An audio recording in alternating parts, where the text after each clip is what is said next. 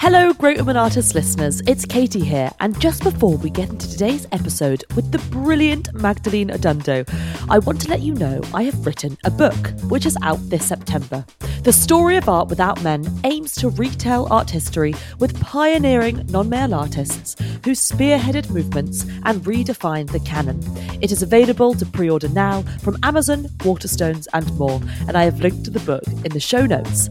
But in this series, I am so excited to be continuing my partnership with the brilliant Alighieri Jewellery, who have been supporting the GWA podcast for the past two years. Alighieri creates fragmented talismans of imperfection, hand cast in London's Hatton Garden from recycled silver and gold. The brand was founded by Rosh Mahtani to guide her through a dark time. Each piece has a story and invites you to unlock your own. Alighieri have just dropped the latest styles from their Autumn Winter 2022 collection, which explores the power of body language to express emotion in a world where words are not often enough. The newest drop from this collection is the Traveller's Path earrings. These hoops celebrate the magic of tourmaline, a gemstone for protection and grounding on all your adventures. Each stone is completely unique and tells its own story. The magical green tourmaline is juxtaposed with luminous pearls for maximum illumination. As a major hoop earring fan, I can't wait to wear this pair, doubled up in one ear or as singles. These earrings will bring a little light to your spring and beyond. You can visit the full collection at alighieri.com. And just for our listeners, Alighieri is offering a 10% discount across all products with the code TGWA at checkout. I hope you enjoy this episode.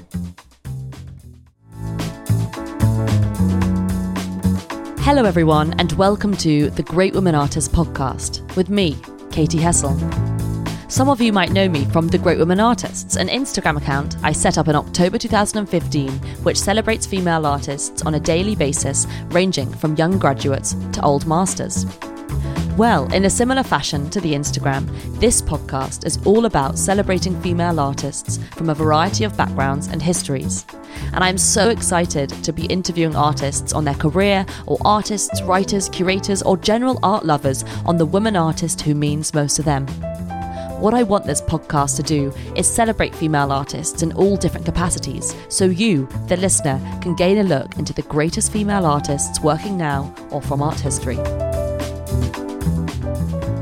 I am so excited to say that my guest on the Great Women Artists podcast is one of the most renowned living artists working in ceramics today, Magdalene Odundo. Born in Kenya and now living and working in the UK, where we are very excitingly recording today, Odundo produces ceramic objects filled with beauty and gracefulness, with their voluptuous forms and glittering surfaces. Created using a hand coiled technique, Odundo's laboriously produced clay based sculptures that range from red orange to black are executed in an exquisite manner. Akin or reminiscent to the shape of a female body, she has said of her medium, I've always equated clay with the humanity that's within us. Fragile like our bodies, it can tip over, you have it on its toes, but if you push just slightly on the wrong pivot, it will break your heart. Born in 1950, Odundo received her initial training as a graphic artist in Kenya before moving to the United Kingdom in 1971, where she enrolled on the foundation course at the Cambridge School of Art. In 1976, Odundo graduated in ceramics, photography, and printmaking from the University for the Creative Arts, and later completed her postgraduate studies at the RCA in museum collections that range from the British Museum to the Brooklyn Museum, the V&A and the Met. Magdalene has exhibited across the globe. A recent favourite exhibition was her spectacular display at the Hepworth Wakefield, where she put her work in dialogue with myriad artworks and artefacts from across time and from across the globe. In 2019, she was appointed Chancellor of the University for Creative Arts and was made a Dame in the Queen's New Year's Honours in 2020. But the reason why we are speaking with Magdalene today at her studio in Farnham is because not only is she currently the subject of a major exhibition at the Fitzwilliam in Cambridge, but because she will also feature in this year's Venice Biennale, a show that will feature a staggering 180 women artists and that I can't wait to find out more about. Magdalene Odundo, welcome to the podcast. How are you doing today? Thank you very much, Katy. I'm doing well. I think with that introduction, I might as well just leave. no, no. There's, There's nothing else to say. Absolutely not. Absolutely not. So thank you so much. Firstly, I should add to the listeners that it has taken me two years of pestering you to get you on, and thank you so much. And for inviting us here to your incredible house. It's such a pleasure to be surrounded by so many pots and teapots and everything. And your work just emanates and radiates such beauty, sensuality, and a sort of divineness. I went to go and see your uh, one of your works at David Zwirner yesterday in their exhibition Vessels where it's placed alongside a beautiful dangling Ruth Asawa work. And it just glistened and held so much power. It's a small work, but its curves were utterly spellbinding, almost divine. And the spatters of colour shimmered every time I walked round and sort of saw each angle. So I'd love to start off by asking you how do you want people to feel in front of your work? Probably just as you've just described. I take great pleasure in really listening to people like yourself and the rest of the world actually looking at the work and getting from the work whatever they feel that the work brings to them. It has never occurred to me to indoctrinate people as to how they should view or interpret my work.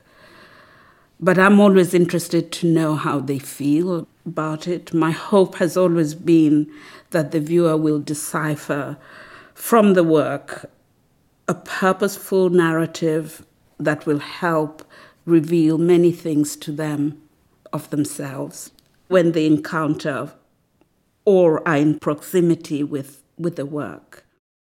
The work is very visual, or I think that the work is very visual, but there is much more to it that demands more than just a gaze one hopes that a meaningful dialogue is established between the work and the viewer, and that an engagement is ensued that is practical, emotional, spiritual, and thoughtful.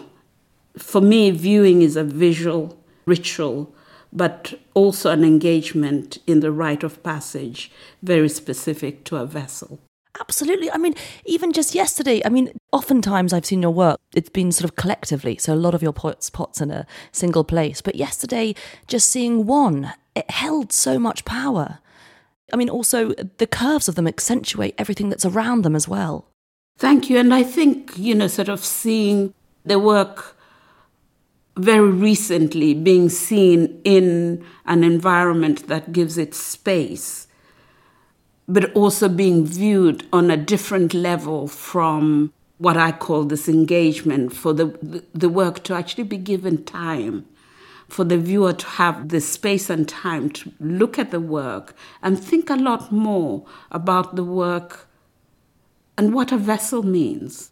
We're so used to picking up a cup and just drinking tea and not actually having time to think about the person who made it, why it was made, where it was made from.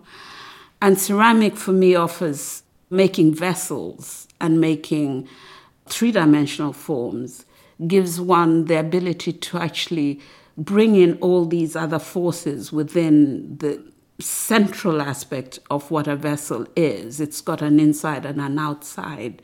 But for me, it's the idea of bringing people who are looking at the work from the outside, but actually bringing them into their work and really examining the inside and what the inside offers. It's very much like when you encounter a new person that you've never met, where hopefully one is mesmerized into wondering what the person is all about, who the person is from the inside and for us not to make judgments of the exterior of a person because we all dress up, we all embellish our beings so that we don't look like who we are, but give an impression of what everybody else wants to, or what we think people should make of us.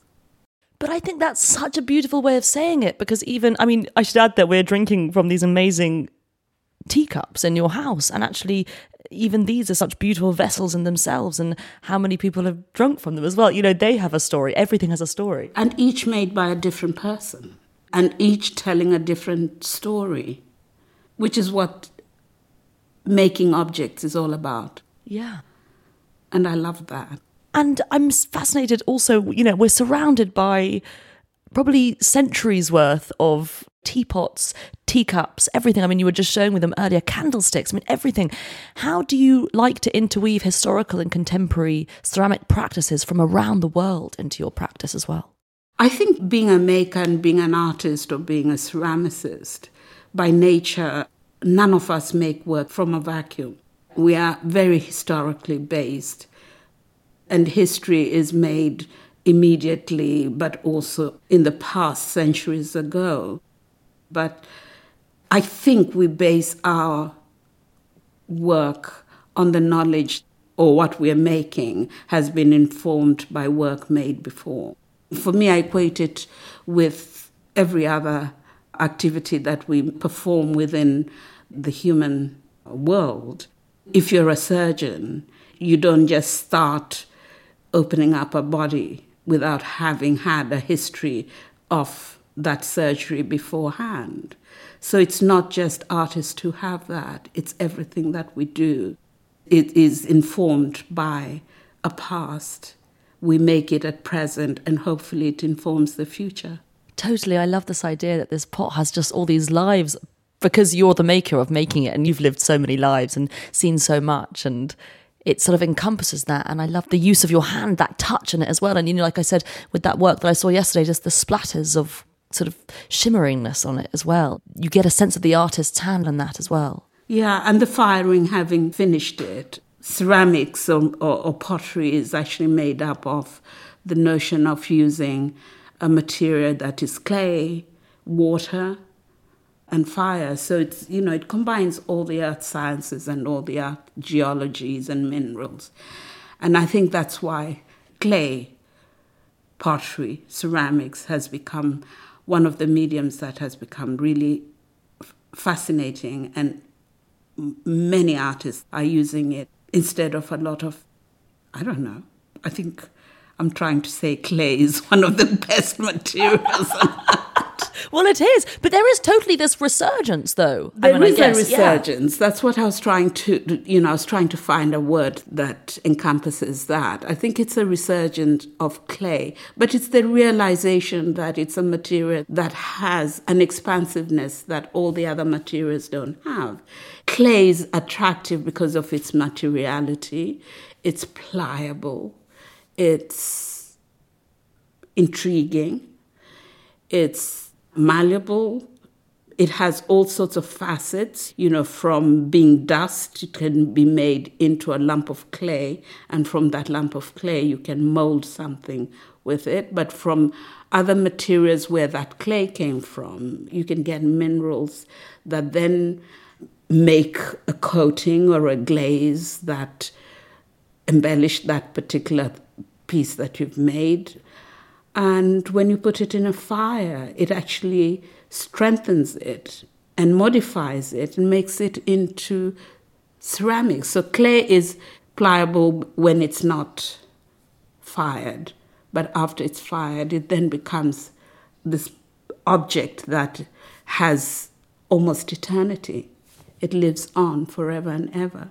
It's fragile too because pots can crack and can break, but they still exist.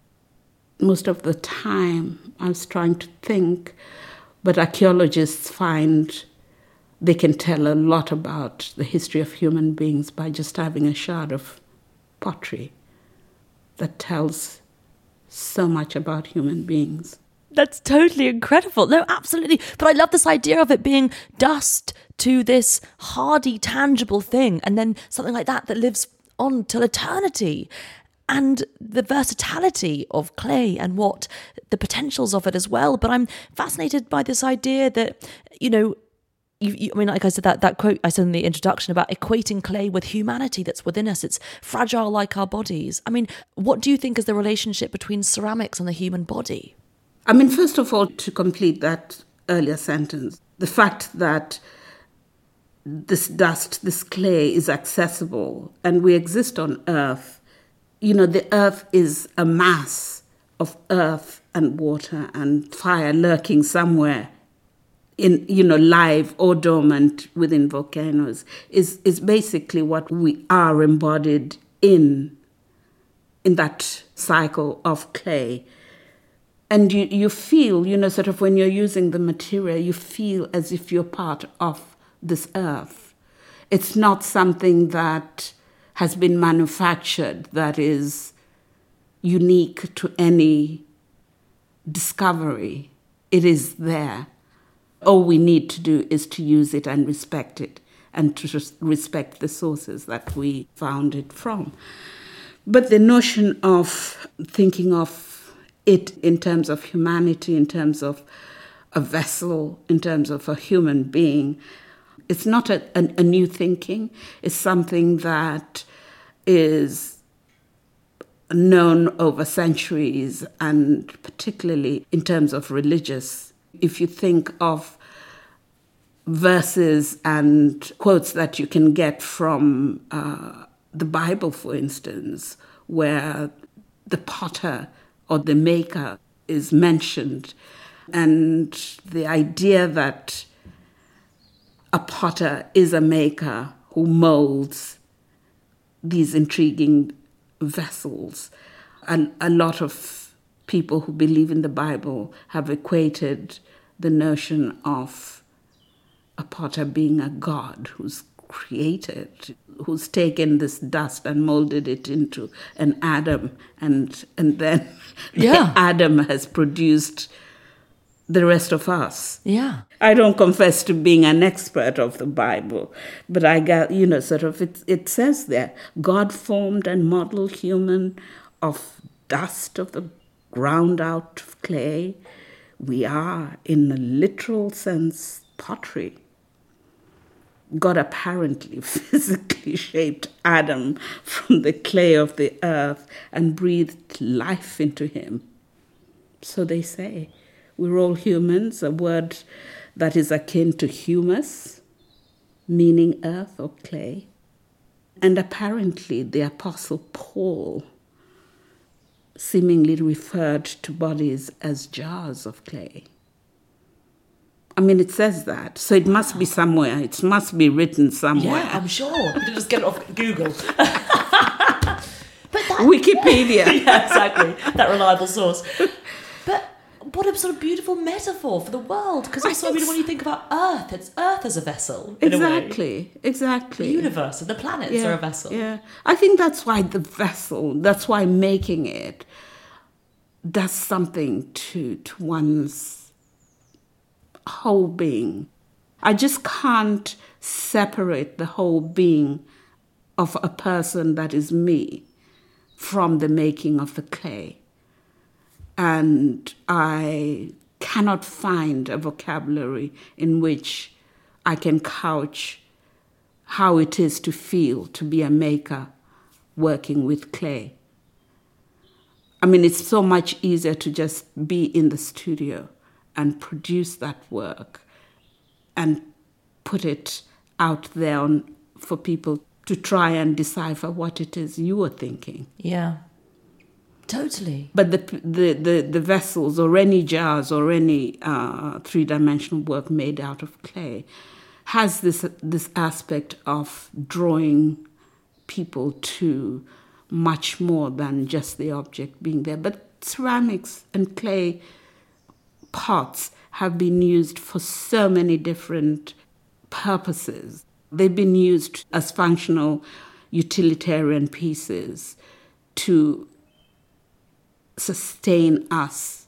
You know, we feed from them and we enrich our own lives through handling them and using them without I, I, I just can't imagine a world without pots and pans made out of clay. Mm. Um, but then, you know, sort of, they've been used for so many other rites of passage. A lot of societies, particularly in Africa and perhaps in southwest coast of America, uh, pots were always associated as part and parcel of the travel of a human being's life. They were used in the naming ceremonies and then at weddings and then for rites of passage at funerals, but they were also used as healers pieces that mediated a healing process because they would be used for storing medicinal herbs and stuff like that. When you think about it, a tomb Yeah. is really a vessel made out of clay. And we've come, well, the Bible says we've come from there. we'll end up there. Yeah. But um, It comes full circle. I mean, it comes full circle. In, in, in some societies, in fact, in the society that my parents and I come from, very important people were buried in, in two chambers of a burial tomb. They would be buried seated in one half of the tomb or the grave, and then the other half would be a series of pots, clay pots, made for them to use in the afterworld. Mm. And they wouldn't go hungry. Mm. And they would just not only be fed but also it's a spiritual manifestation of those who are living who were satisfied that they had sent that person in the afterworld completely equipped with everything that they needed to sustain them for however many lives one had after that. And that's why sort of reading and researching other cultures that use art and objects in various manifestation is, is an interest to me. Yeah. I love this idea that these vessels and these pots chart the trajectory of our lives, but also the lives lived before our lives and the lives lived Yes. afterwards. Yes. They'll always be there. They will always be there. And we won't. We're actually the kind of ephemeral creatures, and pots are the sort of sturdy, tangible ones who will always be there. I think so, and you'll always find that pots or ceramics tells the history of human beings because the archaeologist will always use it, the ethnographers will always use those to find out what happened, what people ate. I mean, if you go to any museum in any country, including Stonehenge, they always have a pot somewhere. Yeah. Any museum has, and that's because it does. It has this narrative of what what a human being is. Absolutely, but also just the lives lived within that pot Yeah. as well. Yeah. That's what, what you were saying earlier. Like it's actually all about the inside of it. It is, and that I think the inside informs the outside. Yes, which is totally like us humans and the world as well. Yes, and I hope, I wish we would listen to each would listen to the pots a lot more and listen to each other a lot more. I agree. But I well, agree. you know, sort of, I think the the one of the greatest things, if you travel the world over, is that every little museum or every large museum will have ceramics within their collection. because it's part of every single culture in the world. It is. It is. And there's a universality to ceramics that is really understood by every cultural society that exists on earth. If you take a, a pot from Peru and took it to East Mongolia and then took it to uh, a village in Western Kenya in Busia, the pot will be a pot and Yeah. it will be recognized by everybody in those cultures that I've mentioned as a vessel, as a container. And beyond that, what the container is used for can become a metaphor for those people hmm. from those society to imagine what that other society used that particular piece of work for. But also the fact that pots are just continuously practical objects at the end of the day. And they are just pots, yes. And we Pot all need to pot. drink and we all need to eat. Yeah. But it's it's more than a pot. When I was teaching years ago, I used to love just taking uh, an image of a work from one society and juxtaposing it with another society and asking students to tell me where they came from. Yeah. You know, if they'd been through art history, quite often they would say probably, oh, you know, South America or Africa. And, you know, I'd say, well, that's actually early Jomon Japanese.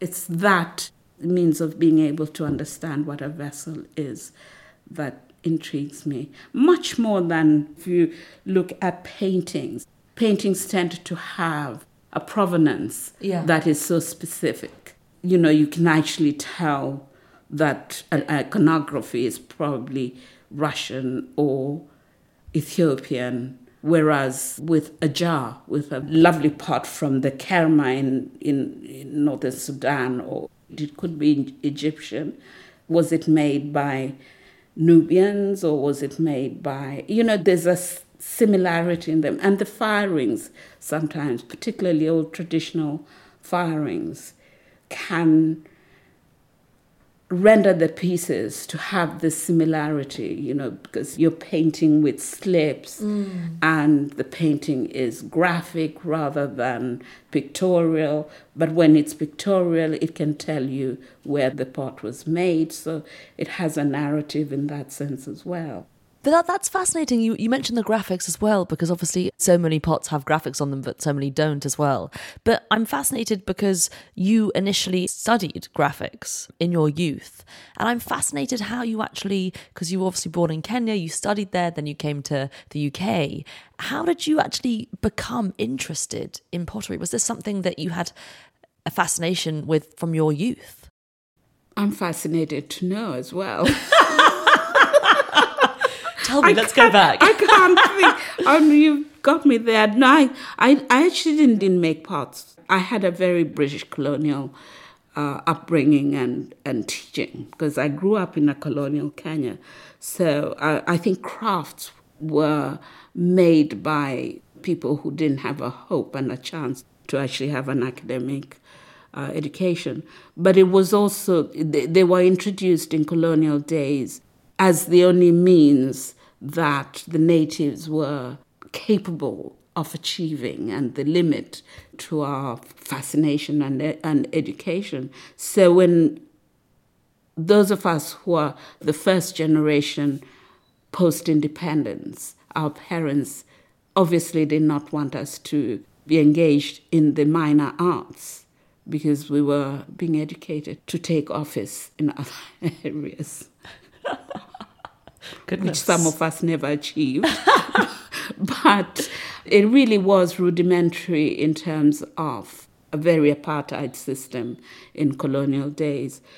So I didn't do pottery. I did some art, probably as an extra supporting subject, and quite often to keep me out of trouble. it's true. This will be a good distraction for you. It's, it's true.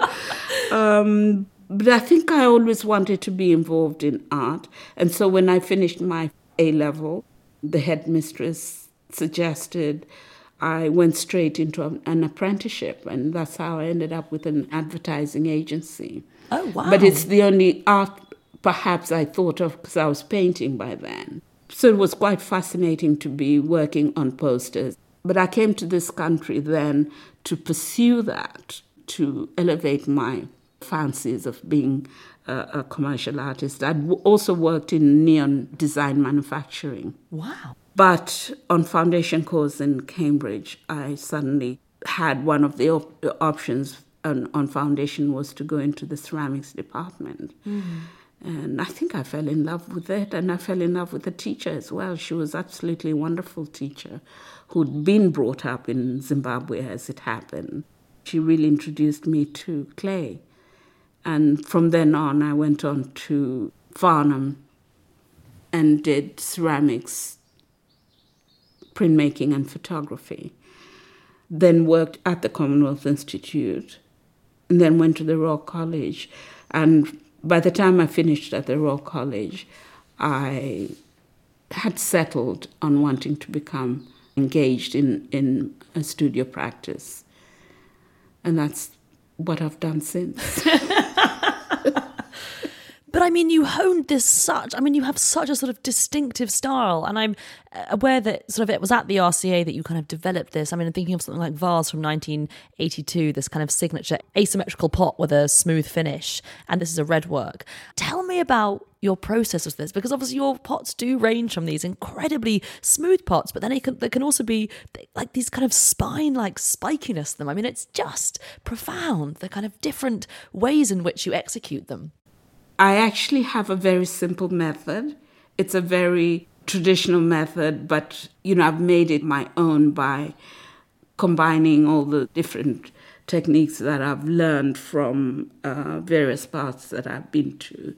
I spent time in Nigeria learning, and then I went back to Kenya and looked at the pottery of Western Kenya and picked up the different techniques. And what was fascinating is all these traditional potteries, whether it was in Africa or in Asia or South America or New Mexico, the fact that they were hand building using a type of coil technique, they all had variations. And it's very much like imagining people painting on caves, and the cave paintings have a similarity, but all have variations of how they arrived there. But the technique that I use is very close to actually throwing because you start with a lump of clay and then you put a hole in the middle of the clay and you pull up. And when you're throwing, you have a wheel that's helping you to maneuver the clay with water and pull it up to make a vessel. Where with the hand building technique I use, you start with a lump of clay, but you pull the clay out from the inside to build the walls forming a hollow, which, after arriving at a certain height, you start adding lumps of clay as coils. But the shorter of it is that it's a very sculptural way of forming the work, and you have this cylinder that you work with. Then you take your tools and you start pushing it from the inside to inform the outside form. You then close the outside form and you pull it back inside. You form a neck or you start extemporizing. And what I've done is start enjoying the sculpting aspect of the work after I've got this shell and what I call a canvas of a shape. They all have so many different elements to them. And just the fact that, I mean, they all have their kind of own personality, their own colors, their own sort of shimmers. I mean, what sort of then happens sort of from there then into the firing process? Because I mean, am I right in thinking this is where you decide on the color of them? The color is very much decided by the fact that I chose to work with with a red clay. Okay. I deliberately chose to work with red clay because it has the density in color to it. It's also less powdery, but also red earth clay is clay that has been used for terracottas, for busts, for everything. Perhaps because it's easily available, whereas with other clays, you have to actually form them. With porcelain, you have to dig further. By nature, my work was not compatible with high firings. But working with that earthy clay, you can manipulate it, work it with your fingers, and it doesn't dry as quickly as uh, some stonewares or some porcelains. It just is more earthy to me. I'm sure those people who work in porcelain will disagree with me. so I wanted to retain this terracotta aspect, this this bust like, this earthy aspect of the work because much of my inspiration is to do with stances that human beings make. It's mm. to do with extracting information from movement, Um, dance, gestures, spaces between people, you know, sort of how people communicate, how people stand. You know, that's why they have all these sort of spines that you feel when you're watching a dancer or an acrobat. The way they disform or deconstruct their bodies yeah. to reach and to, you know, literally work on their toes or bend their backs backward and forward, leaping from one end of a trapeze to the other. And for the viewer, when you're watching, you are mesmerized by that movement, by that curvature in their bodies. If you watch fashion shows, you watch the models walking on the catwalks. It's not the models you're looking up, it's the stances they make.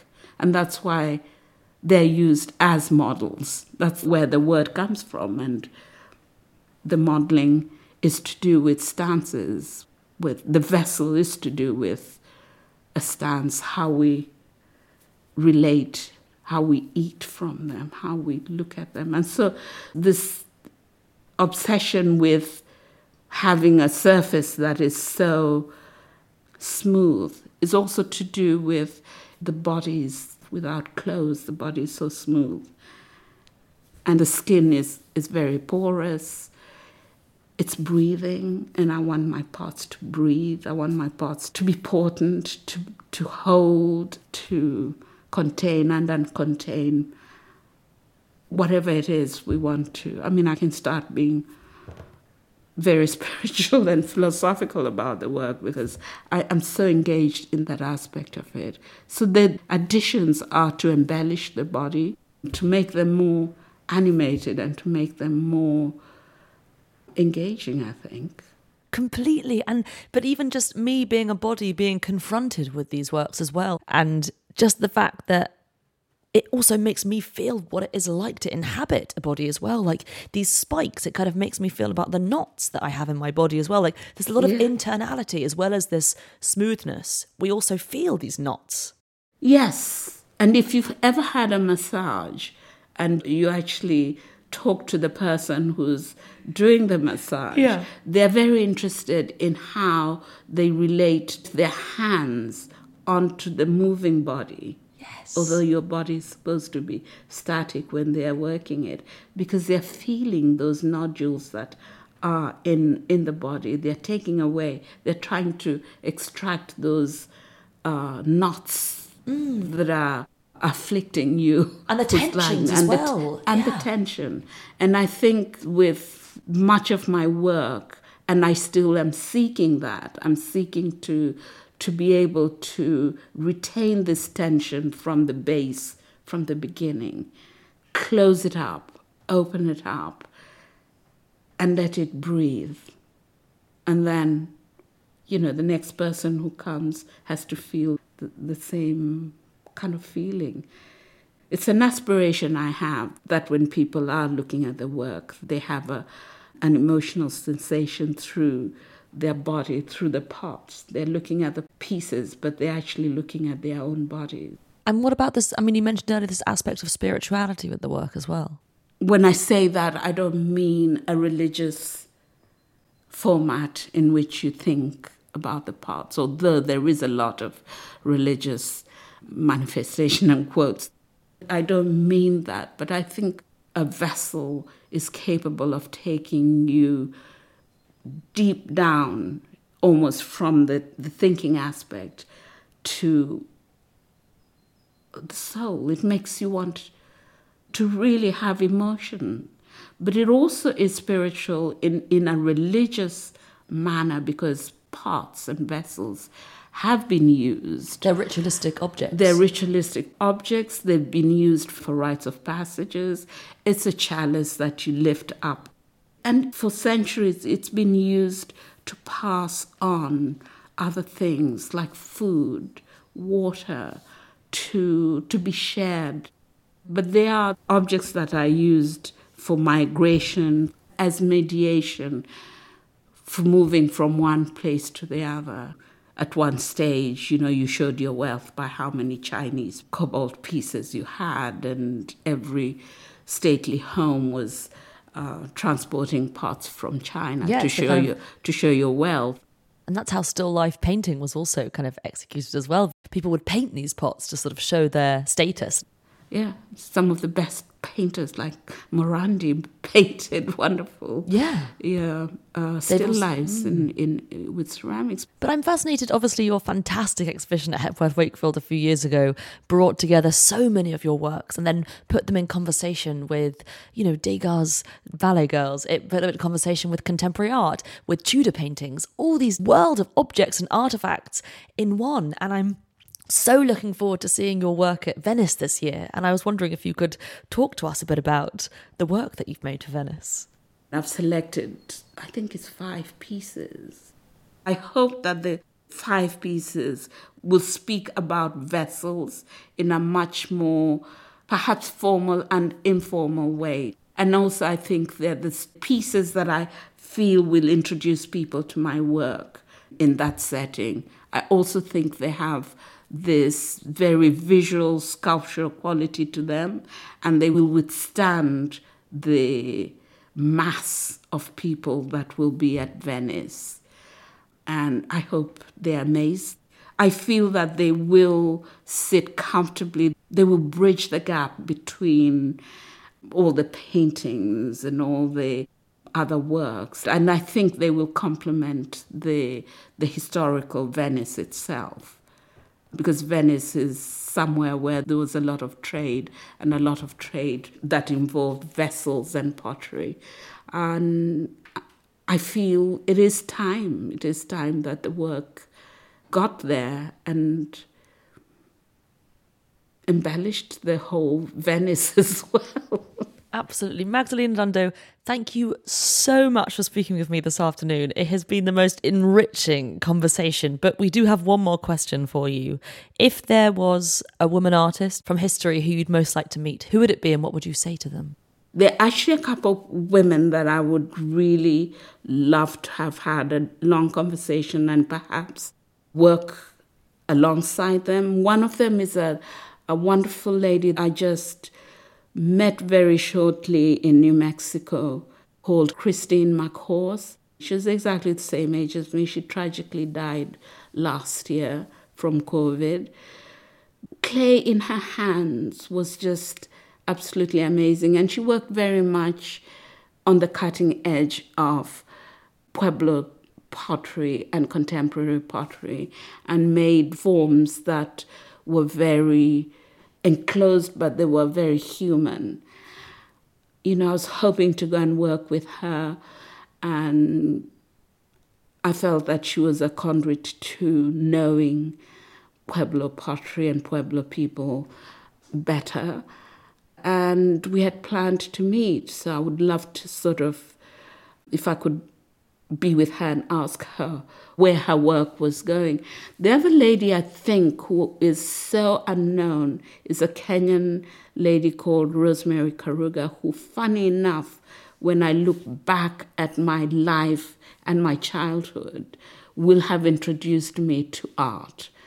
She was an incredible, incredible woman. She was the first woman to be trained at Makerere University. I think I must have been about 10 or 11. We had these classes where she brought in bark cloth and showed us how to use color. And then she made these figures. And I just have this almost a dreamlike visual image of her making these figures from clay completely forgot about it, went on with my life, and only recently started thinking of her. But she got recognized at last by the National Museum of Kenya. But she too died last year. So I lost two people that I would have loved to have had a conversation with. Magdalene Odundo, thank you so much for coming on the podcast today. Thank you for inviting me. It's been a pleasure. Not sure why I was putting you off before, but two I years. I was in, two years. I was intimidated too much. But thank you very much for inviting me. It's been a, a pleasure. Thank you. Thank you. Thank you all so much for listening to this episode of the Great Women Artists podcast with the sensational Magdalene Odundo. This was such an incredible insight into her career, and I can't wait to see her work at the Venice Biennale. Thank you so much to my sound editor, Nada Smanelic, and research assistant, Viva Ruggi. And of course, thank you so much for listening to the Great Women Artists podcast with me, Katy Hessel.